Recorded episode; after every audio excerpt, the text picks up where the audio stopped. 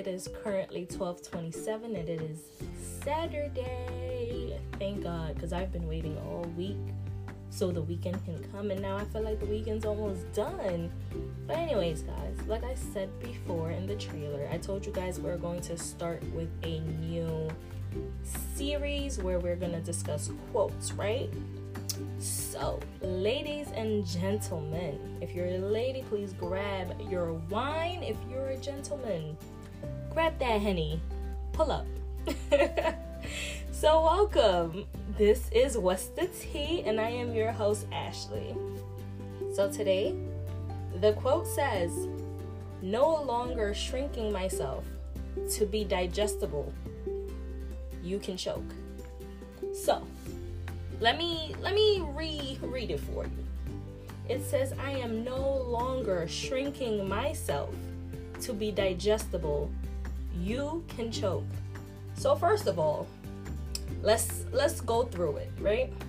So it says we're no longer shrinking ourselves. When we say shrink, we're making ourselves smaller. And it says to be digestible. So you already know what digestible is. It's breaking down and a, a type of food, you know. So we're making ourselves smaller so that we can go through you guys better. But the last part says you can choke.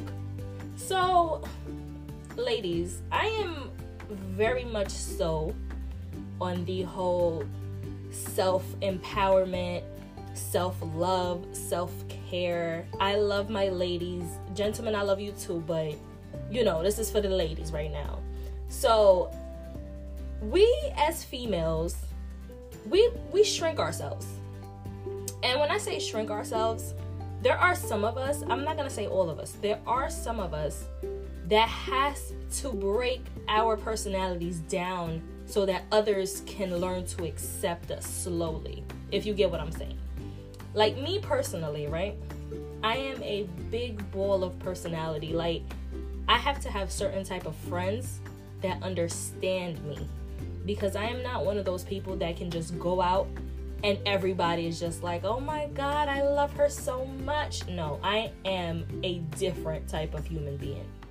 When I tell you, yo, when people first meet me, I'm telling you, I get the B word a lot. But I mean, at the end of the day, this is my personality. Is either you like it or you don't. Take it or leave it. I'm not gonna change myself just to make sure that you're happy. And that's exactly what the quote is, basically. It's telling you guys that we're no longer changing ourselves to make other people be able to digest us correctly. No, we're not gonna do that because now you can choke on this personality, baby. You can choke on all this attitude, baby. You can choke on all of this. It's the me for me. so, guys, we need to start loving ourselves. We need to start saying, oh, well, at the end of the day, if you don't like what you see, you can keep it pushing because I myself am satisfied with the person that I am. And that's what I'm all about. I want you guys to get to a certain level of confidence. I'm not gonna say cocky. I mean, sometimes I know I can be cocky for a fact, but I like to show others that, okay, this is not cocky. This is me accepting me. This is me loving me, coming from a place where if you stay on this channel, you're gonna know me, you're gonna know everything. Coming from a place when I was younger, I'm telling you, this stage right here that I'm at, for a fact, nobody can tell me nothing. It's not cocky, it's me. you know? This is me. This is my life. This is how I am, period. And I'm no longer letting somebody else influence my personality. There's some of us that have to change our personalities. We have to, let me see, how can I say, beat around the bush around a lot of people because their personalities and who they are aren't intact yet. They don't know who they are yet. So we have to change the way we talk to people, the way we look at somebody, the way we basically act around that person just because you feel like they're they are going to sort of get a little uncomfortable by you. Why should we do that, guys? Why should we do that? Why do we have to do that? I know there's a lot of trauma. There's a lot of things that we don't like about ourselves. Not only that, but our past plays a role into who we are today. But at the same time, guys, you have to take control of your narrative.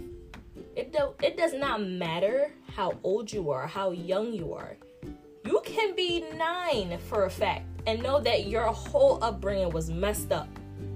But you're going to tell yourself, "Okay, you know what? From today, even though I know it's still to be messed up, I'm going to try to change my mindset so that not only do I see the situation different, but I'm going to change my way of thinking, my way of acting, and my way of living just to make sure that that messed up situation does not impact who I am today, tomorrow, and in the future.